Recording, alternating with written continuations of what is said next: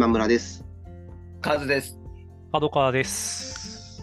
ラジオ語るポッドキャストを始めます。はい、よろしくお願いします。お願いします。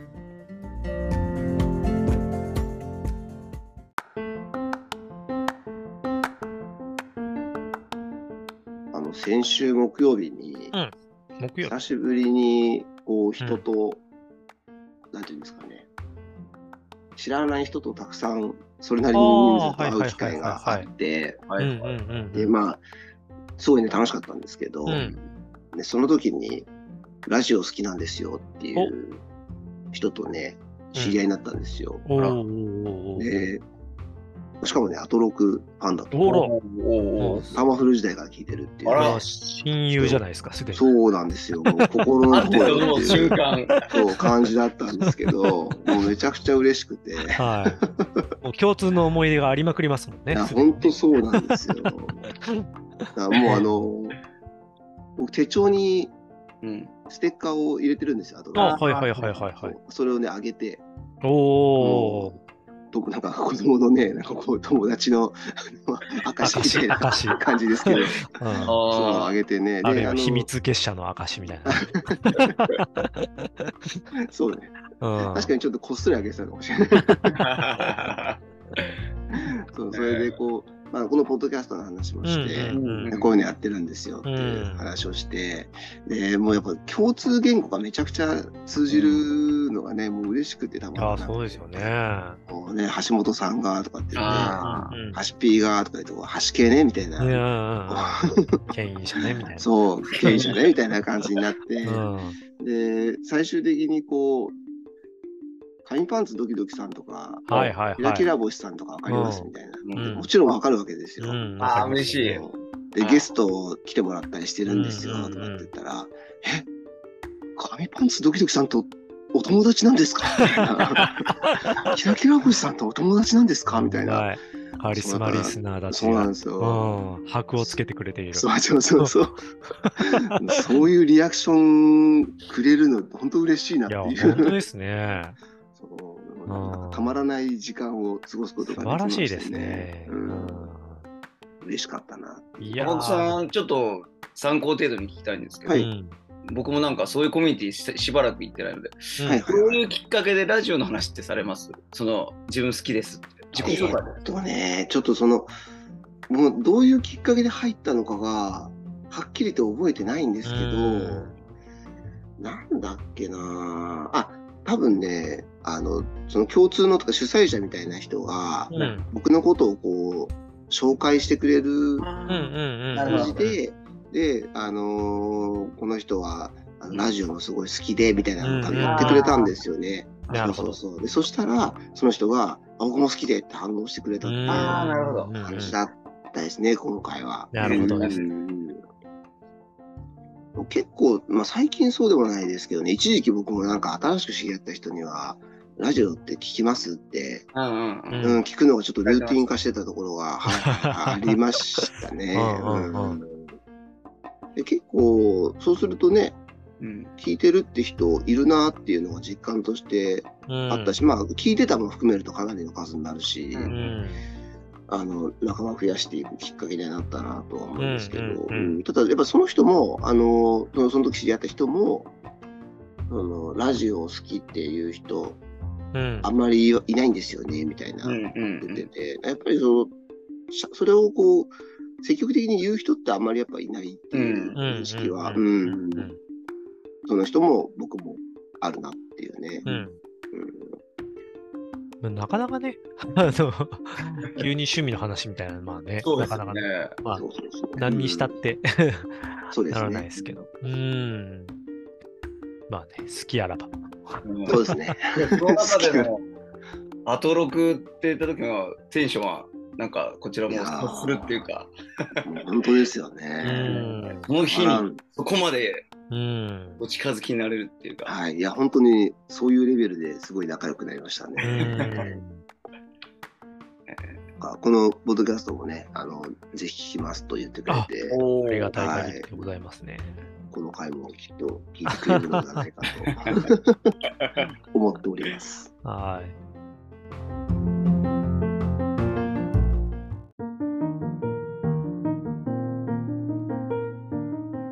じゃあ、とね、最近のラジオですけど、あの、うん、ちょっと一つ、あの、お知らせっていう感じですけど、うん、10月でね、少し改編が、うん、はいはいはい、はい、ラジオね、ありそういうシーズンですね。そうですね。あの、TBS も少し編成がね、変わったんですけど、うんね、よくいつも僕らが喋ってるアタスクスジャンクションとか、うん。日曜天国に関しては、あの、うん変更ね、なかったですけど、うん TBS ラジオプレスっていう番組がはいはいはい。始まってですね、うんあの、金曜日のうん。セッションとアトロクの間ですかね、あの10分番組。うん。で、TBS ラジオプレスってあの、いわゆるフリーペーパーですね。TBS ラジオのことを書いてるフリーペーパうん。ーの、あの、ことについてこう、話すという番組で、うん。うな、いさんが MC をしてるんですけど、うん。まあ、あの、ポッドキャストウィークエンドに行って、うん。あの、橋本さんと話した時に、うん。アトロクの、そう、あの、創造者たる橋本さんと話した時うんうんに、そうそういう番組が始まって、あれも橋本さんがやってるらしくて、うん。うん。というとあそうなんだ。な、その、ラジオプレス。直接スタッフとしてっていうのじゃないかもしれないんですけど、あの、関わってらっしゃるみたいで、でそういうのが始まって、あの、うないさんがやってるんで、あのぜひ聞いてくださいみたいな感じで、あの、教えていただいたこともあって、うん。先週と先、先々週ぐらいから聞くようになったんですけど、どういう番組を今 TBS でやってますよっていうのは、まあうん今だ、最近だと新番組うん。の紹介とかをしてて、なんだっけな、なんかあの工具の番組が始まったんですよ。工具？うん。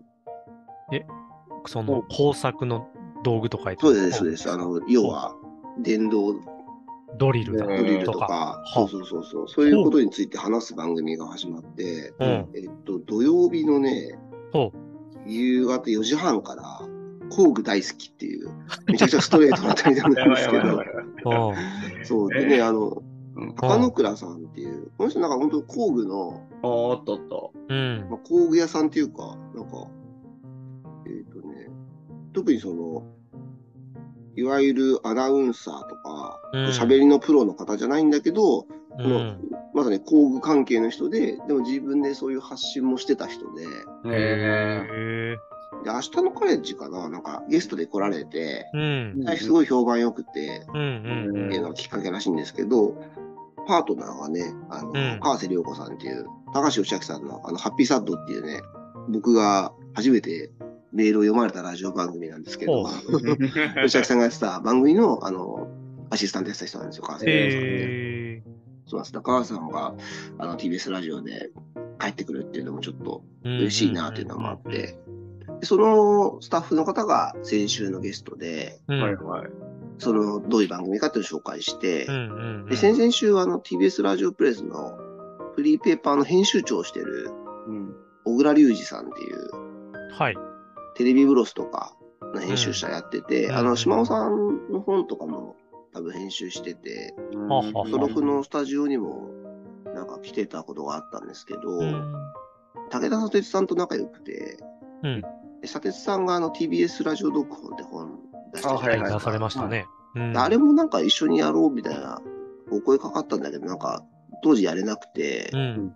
で、ただその後のタイミングで独立されて、で、砂鉄さんが TBS ラジオプレスの刷新も依頼されて、うんで。それを砂鉄さんが、あの、小倉さんがいいんじゃないですかみたいな感じでへでえ。やるようになったということらしく。で、結構ね、あの、もうポッドキャストウィークエンドで TBS ラジオプレスもらって帰ってきたんですけど、かなり刷新して。あの、本当にテレビブロスっぽい感じに。なって、島尾さんも書かれたりとか、はいはいはい。ですごいね、いい感じになったんで。ぜひね、読める方は、読めるとか、あの、ゲットできる方はね、ゲットして見てほしいなと。あれってなんか配布場所がはい。ね、ちょこちょこあったりするんですよね。そうですね。うんなんか、ラジファムだったかな？その、うんうんうん。TBS ラジオのフファンで、ね、登録していたらってことですえなんかよね。CM 流れてますよね。うん、そうそうそう。なんか結構大学のね、なんか、とことかに置いてあるイメージあ、はいはいはいはい。ありますが。うん。そうそうそう赤坂近辺の駅とかにもね、あのうん置いてたりとうんうんうんうんかしますけど、そう。で実はあの、この小倉隆二さんっていうのが、うん。僕、高校の同級生なんですよ。えええーそうなんですね。はい。ただ、全然その高校の時に、うん。僕は、その、関係性がなくて、うん。というか正直なところ、あの、本当覚えてなくて僕は、うんなん向こうも覚えてないかもしれないとか覚えてないと思うんですけど、うんその僕、自分の同級生とこう話してた時に、うん。あの人、同同じあの 高校なんだよっていうのを聞いて、うん。そうそうそうそう。なので、それ聞いて以来、あの、彼自身も、早水健郎さんとかとポッドキャストやったりとかもしてて、へえ。でそれとも、ああの、早水さんはあのライフクルーなので、うんううんん。ポッドキャストも聞いたりとかしてたんですけど、うんうんうんなんかちょっとね、あの、親近感持って、ご縁でございますね。そうですね、ん出ると、あの、拝見してるんですけど、なんか嬉しいですね、その、ね同級生の活躍と、しかも自分のすっごい好きな、うん。その フィールドのところで、うあん。の活躍されてる。へえ。なので、ぜひほど。TBS ラジオプレスもよろしくお願いしまねす。と いう感じで。こう、この工具大好き、おもろそうですね。あ、うん僕ね、角川さ見んも結構ね、DIY されるので、ね確かにうんうん。もう面白いねいろいろんな工具、我が家にもありますが。うん。いやー、やばいな。でも、沼、沼が待ってそうだ。そう、沼がね、うん。ねえ。ほんといろんな沼に足突っ込んでるから、ほんと。もう一沼入ったら大変だな。本当ですねう。ーん。ああ、でも、いいですね。なんかそういうニッチな番組をね、なんかまた知れるきっかけでっていうのはうん。そうですよね。楽しいですね。ううん。ん。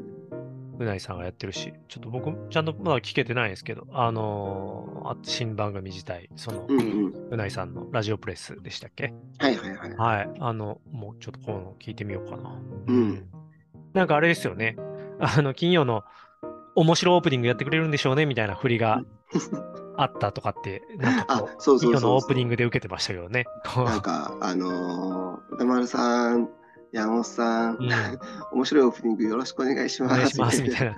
どうする？お面白いオープニングやりますか？みたいな感じでね、こう、うそのオープニングで、その手前にうないさんがやられてたっていう話は聞いてたんで、うん、その情報はあったんですけど、ぜひちょっと今度聞いてみます。ありがとうございます。うん。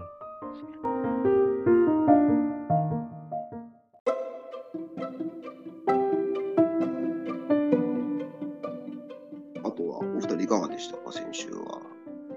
うん、面白い特集多かったね、面な白かったですよね。感じですけど、うん僕ね、ジャンリュック・ゴダール特集うわーゴダール。が面白かったですね。それこそなんかまあ、最近ね、あの、アトロックでやってるブックライフトークならぬ、はい。そのムービーライフトーク的に行ったところの、うんまあ僕も、僕結構この中学からどっぷり映画ハマって、うん。もうぐわーっとこう、過去の作品から見た、見てきましたが、はい。それこそ、その、実は見てないのや代表格ですね。あーあの、ジャンリュック・ゴダール。なるほど、なるほど。そう、だったので、やっぱずっと苦手意識もあったし、なんかでも、うん見てないわけじゃないのかな大学の授業の時に一回なんか見たのかあなでもなんかよくわかんねえな、みたいな。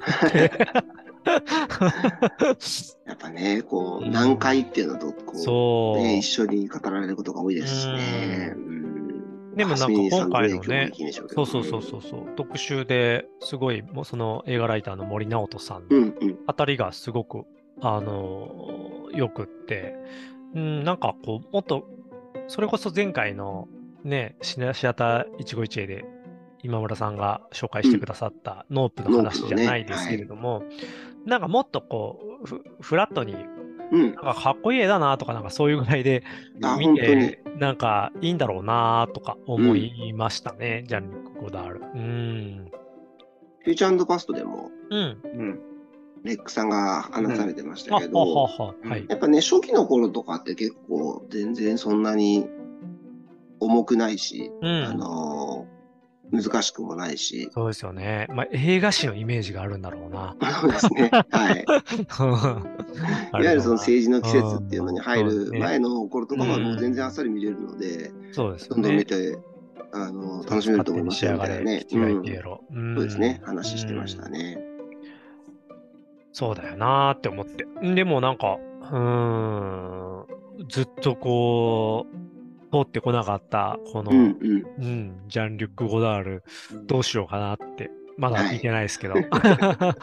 なんかでも、うん、特集聞いててすごく面白かったですね。今村さんはご覧になったことは？あ、ゴダールの作品をですか？はいゴダールあの、あります、あります。あの、まさにその、ベックさんも言ってたんですけど、うんその、年代によって、その感じ方が違うっていう話をしてて、その、僕らより少し上の世代は、まさにその、蓮見さんの評論とともに、うん。うんそのすごくその、それを知ることが映画を深く知ることだみたいな、難解なことをこう理解してこそみたいなところ僕ががあって、あのシネフィルクソ野郎と昔ディスってたこともある。まあ今はそんなこと思ってないですけど。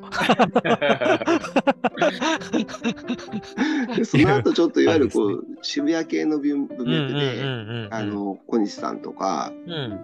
おがっしゃってこうましたね、あの森直人さんも。はい。うんゴダールかっこいいよみたいな、うん。僕なんかもそこから知ってるし、うんあの知り出した世代なので、そうするとこう、まずはかっこいいってところからうん。入ってる感じだったですね。そうですね。なので、家庭仕上がりとかは、あの当時も見ましたし、うん。最近ね、リバイバル上映もされていたので、うん。あジャンポール・ボイムンド亡くなられたっていうのもあるんでしょうけど、うんうん。うん。うちの妻も見に行ってましたうん。ね。うん。で結構あんまりね、そういう、いわゆるフランス映画みたいなイメージに対して、ちょっとこう、苦手意識ある感じでしたけど、うん。あの、楽しめたって言ってたので、実際、そういう感じな、でこう、まあ、完全エンタメ作品かって言われるとちょっとまたちょっと違うかもしれないですけど、ある程度その映画見慣れてる人なら普通に全然楽しめる、うん。あのー作品だろうなと思いますし、まあ、うん。本当に絵はかっこいいですし、うん。うん。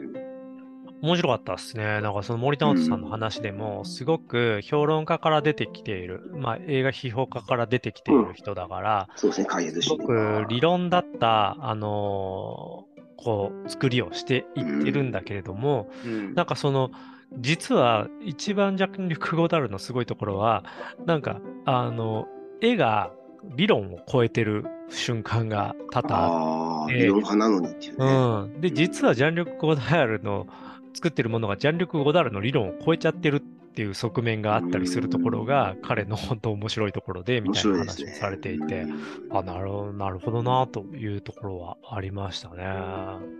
それがどういうところでどうだったのかっていうのは僕あんまり分かってないところうんなので、うんうんちょっと聞いてみたいですね。面白かったですよ。うーん。でも、今の時代だったらきっと YouTuber やってますよね、みたいな話最後の方おっしゃってたんですけどう。ん。でも映画史とかまさに YouTuber だもんね、あれみたいな。あの自分の部屋で座って、こう、ああだこうだ。昔の映画、これがあれみたいな。やってる感じとかっていうのとかね。なんか、映画系板村さんはそれこそその、もう DJ とかに近いっすよね、みたいなのがすごいスクラッチしてこすっていく感じとか。うんっていう感じでおっしゃってて、ねうんなんか、ああ、なんかすごいいろんな角度から楽しめる作品の人なんだなっていうのを改めて、うん、知れた、いい特集でしたね。なんか本当、でも、ゴダール特集やる？みたいなところからそうですよね。あのー始まって、こう、本う当、ん清水の舞台から飛び降りる気分でやりますみたいな感じの、あおっしゃり方してましたけど、ねいや、やっていただいてて。時間的にもね、うんその60分っていうか、まあ実質うんね、60分全然ないうんですけど、あの枠だけでね、まあね、まあしかもまあ、うるさ型がまあ、いやまほんと多いっていう世界の、うんうんうん うん、ものなんでね。いや、でもよくやっていただけたなっていう感じで、ありがたかったっす。うん。今日は1日5ダール三昧ぐらいしないと収まらないね、感じですよね。そこまでやられると逆に手出せないですけどね。確かに。うん、だから本当素人はね、こう。だから特集タイトルもね、なかなか尻尾をつかませないジャン・リュック・ゴダール監督の尻尾の端っこだけでもなんとかつかみに行く特集っていうね、いいですね。初心者が入りやすいというか。素晴らしいなっていうね、うん、感じでした。ね。うん楽しかったっす。うん。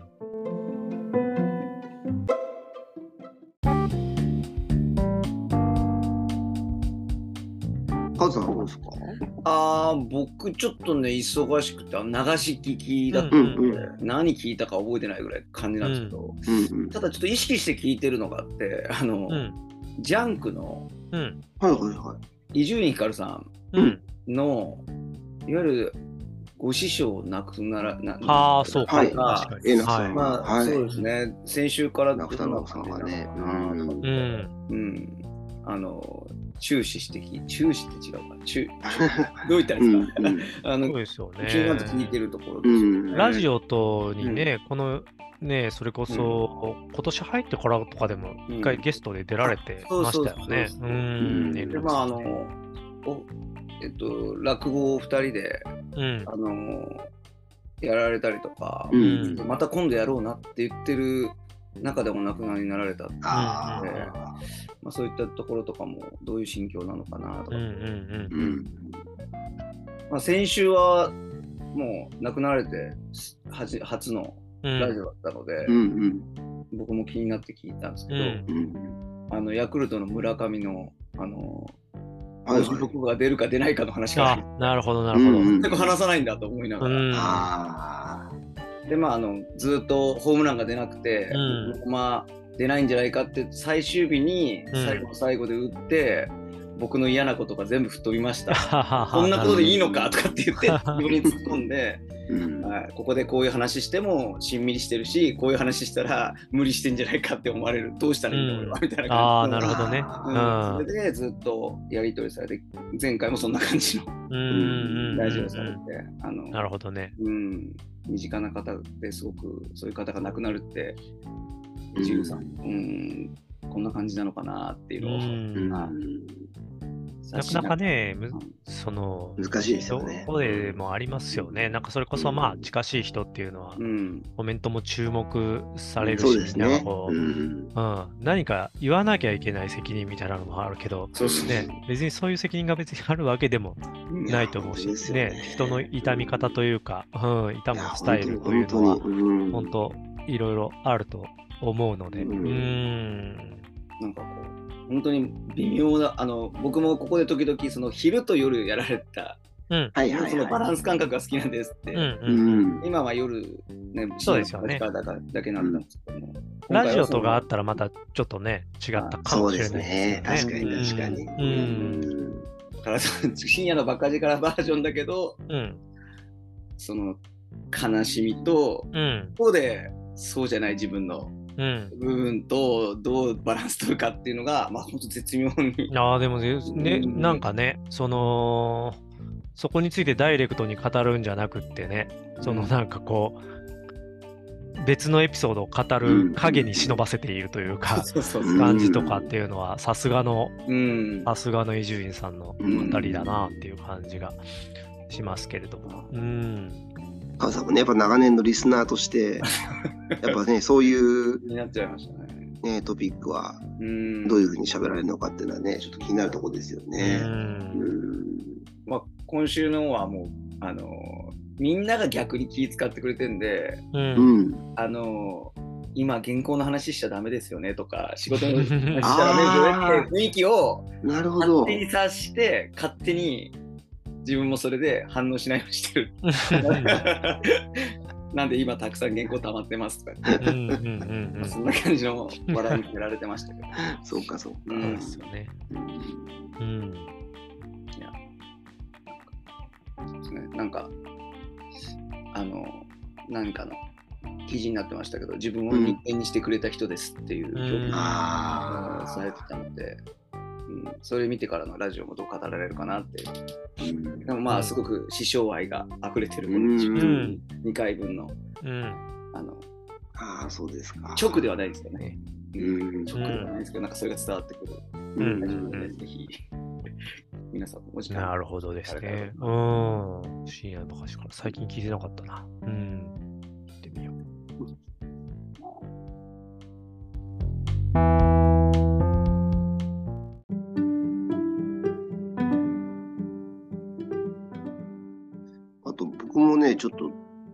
先週話して、うん。あの、ポッドキャスト TBS たくさんね、増えてっていあうはいはいうん。とこなんですけど、うんなんか、だからこそなのかもしれないですけど、んなんか、ちゃんと、ラジコで聞ける、きしか聞けないやつ聞きたいな、みたいなふうになんかちょっと思って、ふと、うん久しぶりにあの、ハライチのターンを聞いたんですよ。おおー。で、あのー、えっ、と、先々週の金曜日に、うん。アトロクのオープニングで話してた話なんですけど、うんあのー、ペンテルの CM で、うん。あの、山本さんが出てるんですよ。へえ。で、ペンテルのエナジェルの書きぶりを、うん書き心地を、うん。あの、こう語ってるんですよね。うん。うん。うん。で、それが、僕ちょっとその、知らないまま、うん。ハライチのターン聞いてて、で、ハライチのターンにペンテルのそのスポンサーのコーナーが始まったんですよ。うん。ほうほうほうほうで、あのーなんだっけな、ボールペンにまつわるなんか、あのー送ってもらう投稿コーナーみたいなやつなんですけど、うんうんそうそれで、その、CM で、山本さんかなこれっていうふうに思いながら、うん。かなり似てるなって。でも、あまりになんていうか、あの、アトロクの時のテンションなんですよ。うん。うん。アトロクの、そう、アトロクのフード描写語ってる時うんうんのテンションでエナジェルの書き心地についてめちゃくちゃ熱く語ってて、うん。いや、さすがにうん。なんかじ実家に、実家にいる時だけ見せる顔を、なんかね、オープンにしちゃってるわけはないだろうみたいなね。そう、すげえお おかしいなと思って、うん。調べてみたら、あまあ、出てきて、で、後からその、アトロクの方も聞いてみたら、うん。まさにそのペンテルの方が、アトロクの感じでお願いしますみたいなははは。オファーをして、うあん。のやらせてもらったんですって話をしてて、なるほど。いや、すげえオファーするなっていうのが出 ましたし、でもああの前もちょっと話してたかもしれないですけどね、うん。山本さんのエナジルがすごく好きで、うん。愛用してるっていう、まさにそのラジオの中でのその話も聞いて、あのオファーをね、したらしいんですけど、うんうん。なかなか他のラジオを聞いてるときに CM の中で、ああいうのがこう突然来ると、本当にギョッとするなっていう、はい 不思議な体験でしたね。確かに。ここでしか聞かないはずの声だみたいなのね、そうそうそうそうそうそえすごいな。でもそれ、ーうんね、この全然アトロクリスナーじゃない人が、う。ん。ふわっと聞いたらどんな風に感じるんですかね？いや、本当ですよね。ああ。なんだこれは？みたいになるのか本当なんだこれは あの思いますあの熱量。なんだこれはですようん、ね。なんだこれはから調べたらアナウンサーなの？みたいになったらもうなんか、やべえやつですよね。やべえやつなんですよね。同点ですよ。うん。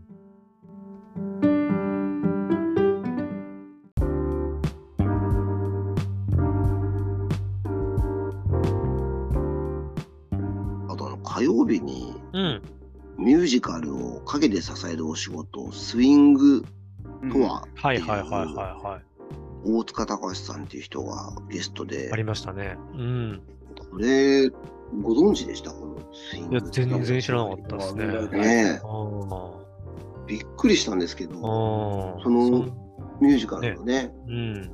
いわゆる代役じゃなくて、うん。どのポジションでもううんん。仮に怪我しちゃったうん。病気でとかうん時にパッと入れるようにうん。準備しとく役割っていうね、ね基本全部の役の動きとセえ。リフと、うん。まあ、歌とうん。全部覚えて準備してて、うん。かつ普通にこう順調に回ったら出番がないっていう、うん。うん。うん。うん。もう本当なんか、歌丸さんギャラ5倍もらってくださいって言ってましたけど、いうん。や、本当に一番大変じゃんっていや、いう。ほんとそうなんですよね。あんな、ああいう役ま、まあでも確かになんかその、うん、ねえ、成立しなくなっちゃう世界ですもんね。そうですね。ないと。ううんん。あのなんかそれがこうシステムとしてちゃんとあるっていうのうがん。うん初めて知りましたし、うん。すごい驚いて、なおかつなんていうんですかね、あの中でもちょっと触れてましたけどね、うん。あの劇団四季、うん前日ね、特集もしましたけど、うんうんうん劇団四季のシステムっていうのは非常に効率がいいんだなというか、うん四季は直前まで役をね、あのうん。発表しないし、だからこそ練習の中ではみんな、ある種ね、どの役でもやれるような練習をしておいて、で、直前に役が決まるそうっていう。ですね。スターシステムを採用していないとそうですねいうかね、はいその宝塚とはまた違う全うんやり方というか、この人だから行くとかじゃなくて、演目が。やっぱありきっていうね。うんうんまあ、そのスイングという役割がなくても回るようなシステムになっていてっていう話を、あの中でもね、あの、この方、大塚さんもね、あの、もともと式にいらっしゃったっていうこともあって、話されてましたけど、確かにすごいですよね。まあ、もちろんその、ロングラン公演が自社劇場があって、できるからっていうのもあるんだとは思うんですけど、そのスイング自体はね、本当に完全な新作でスイングやるのって、ものすごく難しいとは思うんですけど。めっちゃ大変だと。ね。確かにこう、クラシカルな作品っていうか、うん、ライオンキングとか、うん、その、オペラ座の怪人とか、うん、ああいうのだったらまあ、ストーリー自体がちゃんと入ってて、かつ何回も自分でも見てるから、そういうのだとまあ多少こう、やりやすさみたいのは、まあ少しは違うのかな、みたいなね、ところも。ミュージカルはまあ結構そういう、なんていうんですかね、クラシカルなものをやることが多いから、うん、いわゆる小劇場みたいなところで、あの、スイングはちょっと成り立たないだろうなとは思うので。うん、まあそうでしょうね。そうですね。体制が、まあ、ある程度のね、規模があってこそですよね。そうですね。うん、かつその、あの、同じ演目を当ててやるっていう。そうでね。あそうですよね。そうですね。あの、状況があってっていうことだと思うんですけど、すごい勉強になったし。僕聞けてないんですけど、はい、ヒールってどのぐらい出番がある感じなんですかね？えっ、ー、と、本当にその時によるみたいですね。いや、ある、重なるとか重なるし、うん。ないとかもう全くないぐらいの。なんかね、あのー、ちょっと僕その瞬間しっかり聞けてなかったからなんですけど、なんか一個の役のスイングやってる時に、別の役の人が、その例えばけ怪我しちゃって、はいはいはい、みたいな時にで、そっちのスイングやなきゃいけなくなる時があるみたいなこと確か話してたと思います、ね。一、人二役そうそうそうそう。相当緊急事態ですよね。そうです、本当に緊急事態。まあ、あのあ想定としてはあり得るみたいな話を確かしてたと思いますね。でなんかそなんかまあ、もちろんそのあのお一人じゃなくて何人も、うん、あのスイングですね、置いたりもするから、あのそこでそう埋めたりするんですけど、みたいな話を確かされてましたけど、なんか、やっぱ練習にも入らないらしいんですよね。基本、その練習はもちろん本来出る人たち全体のね、投資練とかをね。パーツごとでこう自分なりに準備しておくみたいな。感じですね。とんでもない、うん、あだなっていう。まあ。いや、そうなんですよね。僕すごいあの、うん、連想したのが、はい、あの、ユーティリティプレイヤー。野球の。僕もね、思いました、思いました。そうそうそう。スポーツではあり得るなっていうかね。でもつ、つい本当、あれを聞いた頃に、あの、ちょっと前に、あの、元日本ハム、そしてヤクルトで引退された、あの、今波貴弘さんっていう、はいはいはい、あのプレイヤーの YouTube チャンネルを最近ちょこちょこ僕見ていて、そうなんですね。はい。で、まさにそのユーティリティプレイヤーで、あの試合前、あの準備どんぐらいして何を準備するんですかっつって言ったら全ポジションノックを、受けて、本当くたくたになる。全ポジション。全ポジション。あ、全ポジションというか、まあ、彼の場合はショート、ササード、ファースト入る可能性があったんですけど、全部受けて、で、自分の場合は本当もう、あの、もう結構焦ったくになるまで各ポジション受けないとなかなか安心できなかったから、くたくたになるし、もう何より荷物がやばいっつって、ショート用グラブ、ショート用グラブ、えー、サード用グラブ、ファースト用グラブに加えて、試合用と練習用がある。あ6個。6 個のグラブをパンパンに詰めて、グラブだけでその状態で、うん、移動するからめっちゃ大変で、それでもう全然出番もなかったりするし、とかね、あと、その、全然スタメンのつもりがなかったのにスタメンって言われるときは実は一番焦るとか。気持ちの持っていき方的に。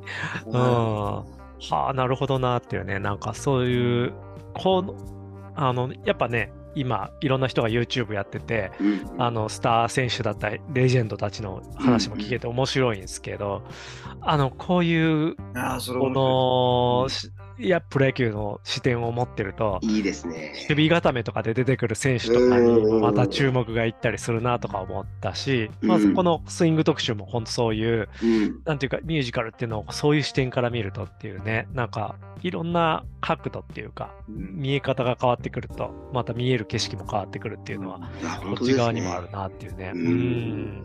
面白かったです。うん。また僕も同じことを聞きながら思ってたんで。あのーその角川さんとのこうなんか一致も今、すごい面白かったですね。はい。ね、すげえユーティリティプレイヤーの話だよいや。本当に本当に。うん同じぐらいね、そういうスポーツの場でのそういう人たちへのなんかリスペクトも、ねすごく聞きながら思いましたね。うん彼らも同じような気持ちで、うんうんこう待っているうん。うん。し、あのチームにとってはものすごく大切な存在ですしね、うん、ありがたい。うん。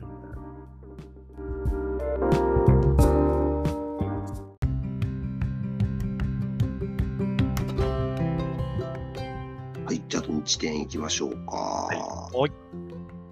日点はあれでしたね。うん。10月9日だったんですね。はいはいだから、翌日がスポーツの日っうん。うん。ていうね、話で、うんで、ハッピーマンデー法でね、あのそうそう月そうそう曜日にっていううん。形になってもう久しいですけど、今年は10月10日がスポーツの日で、そうそうそうそう。で昔は10月10日が体育の日でみたいな話と、うんうん。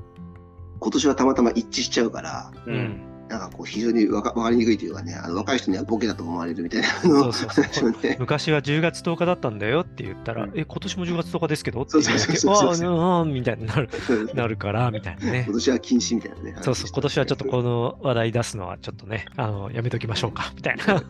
あとなんか、あの、昔は、あの、もともとなんか、ね、体育の日だったじゃそうないですか。そうそうそうう。そですねだけど、最初の2年間ぐらいね、そうそうそう1960年、61年はスポーツの日、で、その後体育の日になって、ね僕知らなかったです、それ。うんね僕も知らなかったですね。で、これもなんか言われちゃうと、昔は体育の日にそうですね言ってねって言っても、いや、その前はスポーツの日だったらしいですよって言ったら、おおーみたいな、あの、勢いが弱まっちゃうからね。まあ、これもまたなんかあんま言わない方がいいかな、みたいな。うん。なんかね、面白かったですね。ね、オープニングから面白かったですね。やっぱ、もともとのね、固定の日だったうん。っていうね、記憶もあるしっていうので、うん。やっぱ、体育の日10月10日はね、そのおっしゃる通り、あの、そうですね中澤さん、安住さんおっしゃる通り、すごくそのイメージが強いですね。ね、ね強いですね。でも2002年からなんで、もう20、ん？2000年からなのかな？そうそうそうそう ?22 年経つってう言って、ん。うん、そうかっていう感じですけれども。ね、うんもうちょっと最近変わったような印象でしたね、そうですねスポーツの日に関してはね。うんうちの次男がね、あの、10月10日誕生日ああ、なんでそうですあ、そうなんですか。うん先週だからすごい、うんお体育の日だねって思ってた。あ、違うか、みたいな。お父さんボケたのかってやつ。そうそうそう。うん思ってたんですけど、それもあってね、ねすごいイメージがあるんですけど。えあとなんかその、それに対して、海の日はぶっちゃけ日付に対する、なんはいか、あの、こだわりが全くないから、ーずれてもらっても全然構わないみたいな。ね、制定される日が浅いからそうそう思い入れが薄いあ日が浅いからね、思い入れがないみたいな。海の日、山の日は別にどどっちだっていいみたいな。中田さんも同調してましたね。ねえ、その通りみたいな。あこんなこと言うと、海の日の大切にする運動みたいなのに怒られるんですかね、またそうですね あとなんか今週は結構、今週とか先週はあの、うん番組の進行に余裕があったみたいで、うん。途中であのツイッターパトロールしながらやってますって 言い出してましたね。言い出してましたね。もうね、こう言われっぱなしの時代はもう終わりましたね、急にね、なんかね、もうパトロールしながら、こう見ていきますからね、みたいな感じう。ん中澤さんが、お気をつけくださいって。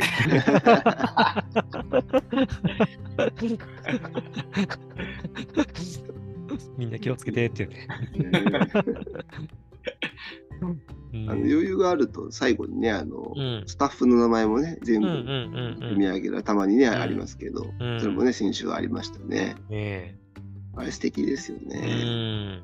うんテレビだとね、ばんあのロールでこうね、うんスタッフロール出てきますけど、はい。ラジオだとね、なかなかなかなかね。口頭でね、うん言うしかないし、ううん尺取っちゃいますからね。そうですねね。う。うんん。まあ、あの、ザ・タイムの時にも、うん。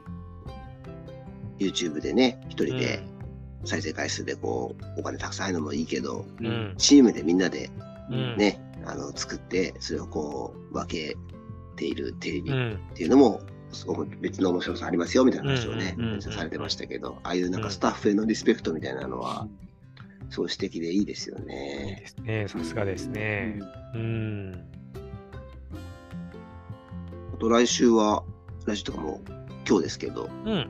石田ゆり子さんがゲストでおーね来られるみたいですね。ー。来たな、来た来た。うんうん。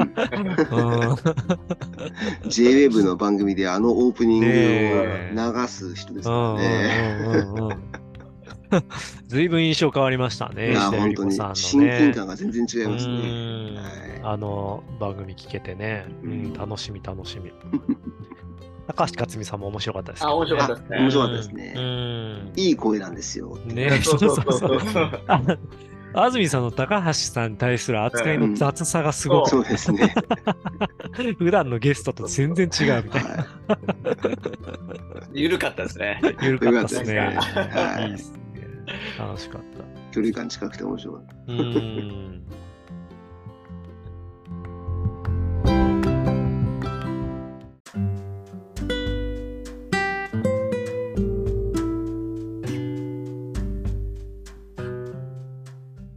はい、じゃあ今週もはいこ。の辺ですかうね。ん。ああと実はあの、はい月曜日のアトロクで、七尾旅人さんがうんライブダイレクトで出てたんですけど、うん。あの僕感想メールが呼ばれてまして、おあの、明日までタイムフリー聞けますので、もしよかったら。オープニングですか？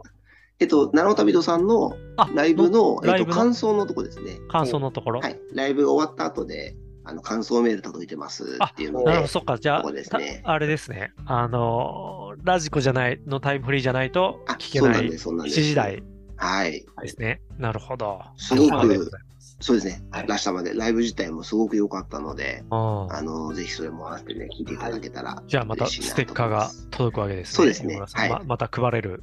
そうなんです。それそれもあったんで、うんあの、あの、そう次来るなっていうのもあって、あなるほど。もう一個どうぞと。ああ、なるほど、なるほど。